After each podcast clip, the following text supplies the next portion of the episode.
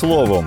Про найважливіше на ранок 1 липня 2021-го. Про Apple в Україні, нашу збірну на чемпіонаті Європи та реакцію українців на вихід у чвертьфінал, про список ініціатив з дедлайнами для внесення в парламент у 2021 році, про створення нового роду військ та виплати, на які вплине новий прожитковий мінімум в Україні. Головні новини та аналітика від слово і діло. Компанія Apple офіційно відкрила офіс в Україні. Про це повідомив віце-прем'єр-міністр, міністр цифрової трансформації Михайло Федоров. Тепер, за його словами, компанія буде безпосередньо ввозити техніку в Україну і контролювати магазини офіційних дилерів. Це важлива новина. Відкриття офісу Apple зможе посилити наш імідж на міжнародній арені і в перспективі буде сприяти залученню нових інвестицій, підкреслив Федоров. Також нагадаємо, з 29 червня 2021 року стала доступною підтримка для користувачів Apple українською. В матчі однієї восьмої фіналу чемпіонату Європи з футболу збірна України обіграла Швецію з рахунком 2-1 і пройшла в наступну стадію турніру, де 3 липня зіграє зі збірною Англії. Рахунок матчу відкрила збірна України на 27-й хвилині. Олександр Зінченко забив з подачі Андрія Ярмоленка. Шведи зрівняли рахунок під кінець першого тайму. У другому таймі, попри низку моментів, в обох команд голів не було. За рахунку 1-1 розпочався овертайм. На самому його початку збірна Швеції залишилася в меншості. Маркус Даніельсон був видалений з поля після грубого фолу проти Артема Бісєдіна. Бісєдін продовжити гру, на жаль, вже не зміг. На заміну йому вийшов Артем Довбик, який і приніс перемогу українській команді. На 120-й хвилині після пасу від того ж Зінченка Довбик забив. Причому зі своїм голом ще й примудрився увійти в історію чемпіонатів Європи з футболу, бо це був найпізніший переможний забитий м'яч. До речі, збірна України в чемпіонаті Європи ще не заходила так далеко, тому для команди це теж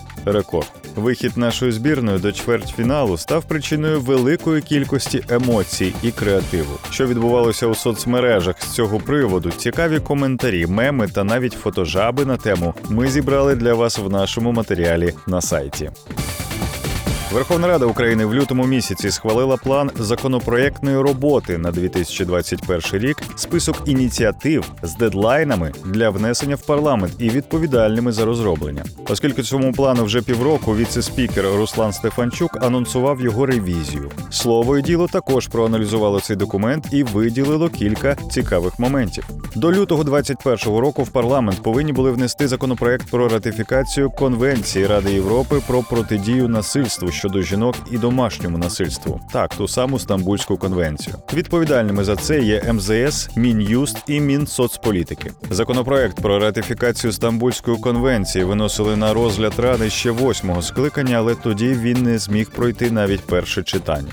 До квітня місяця мав бути зареєстрований законопроект основи законодавства України про охорону здоров'я. Це базовий документ у галузі охорони здоров'я. І з 1992 року він не переглядався. За розроблення нової редакції відповідальним є профільний комітет парламенту. Кабмін мав до березня внести в раду законопроект про затвердження загальнодержавної цільової науково-технічної космічної програми України на 21-25 роки. Щодо цього законопроекту у Дениса Шмигаля та Олега Уруського, до речі, є провалена обіцянка. У програмі дій Кабміну було зазначено, що програма повинна бути розрахована до 30-го року і подана в парламент у грудні, але обидві умови не були дотримані. Вже не перший уряд б'ється над реформою вугільної галузі. За планом потрібний законопроект мав бути зареєстрований до травня. Він мав вирішити проблемні питання галузі, щоб державні вугледобувні підприємства не потребували державної підтримки, а Україна стала більш енергонезалежною. Проте терміни внесення яких ще проєктів зірвали депутати і Кабмін згідно з планом законопроектної роботи на цей рік, читайте в нашому дослідженні на сайті. Україна наблизилася до створення ще однієї армії сил територіальної оборони. Верховна Рада у першому читанні голосами 318 народних депутатів ухвалила законопроект про основи національного спротиву, який створює правові та організаційні засади сил тероборони, регламентує основи їх підготовки, завдань і повноважень. Передусім, законопроектом передбачається створення нового роду військ сил територіальної оборони збройних сил України. Загальне керівництво національним спротивом здійснює президент України, а безпосередньо територіальною обороною керує головнокомандувач ЗСУ через командувача сил тероборони збройних сил України. З одного боку, сили тероборони виводяться зі складу сухопутних військ і стають окремим родом сил з окремим фінансуванням. З іншого боку, створюється ще одна структура, яка діятиме за командою військових з єдиного центру, а не керується наказами очільників тероборони на місцях залежно від обставин. Критики законопроекту вбачають у цьому найбільшу загрозу мобільності сил тероборони, створення умовного бар'єру для швидкої відповіді на загрози з боку ворога. Прихильники президентського проекту закону вказують на потребу створення запобіжників від формування паралельних регіональних армій, які можуть стати не в пригоді, а навпаки, допомагати окупанту. Про те, якою бачать тероборону законотворці та якими є політична і соціальна складові проекту закону про основи національного спротиву, читайте в аналітичному матеріалі на нашому сайті. В Україні з 1 липня змінюється розмір прожиткового мінімуму. Разом із ними деякі прив'язані й досі до нього соціальні виплати. Крім того, заплановано проведення індексації пенсій для деяких категорій громадян. Щоправда, обіцяні 400 гривень для українців старше 75 років почнуть виплачувати пізніше. У січні-червні цього року прожитковий мінімум на одну людину в Україні становив 2189 гривень.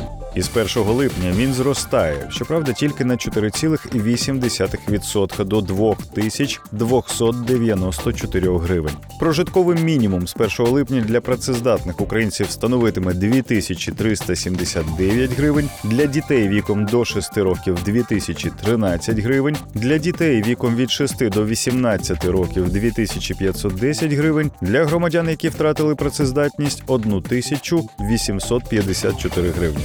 Через зростання прожиткового мінімуму підвищується розмір виплат на дітей і допомоги у зв'язку з вагітністю та пологами. Тепер ця допомога буде 594 гривні і 75 копійок. Грошовий еквівалент пакету малюка 6039 гривень, але його можна отримати в натуральному вигляді. Змінюються мінімальні розміри аліментів, соціальна допомога малозабезпеченим сім'ям, максимальна допомога з безробіття, допомога інвалідам з дитинства та дітям з інвалідністю, а ще розмір надбавок із догляду і мінімальні розміри деяких пенсій.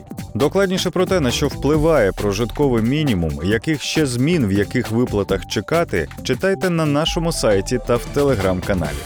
Більше цифр, більше фактів, матеріалів і аналітики знаходьте на слово і діло.ua.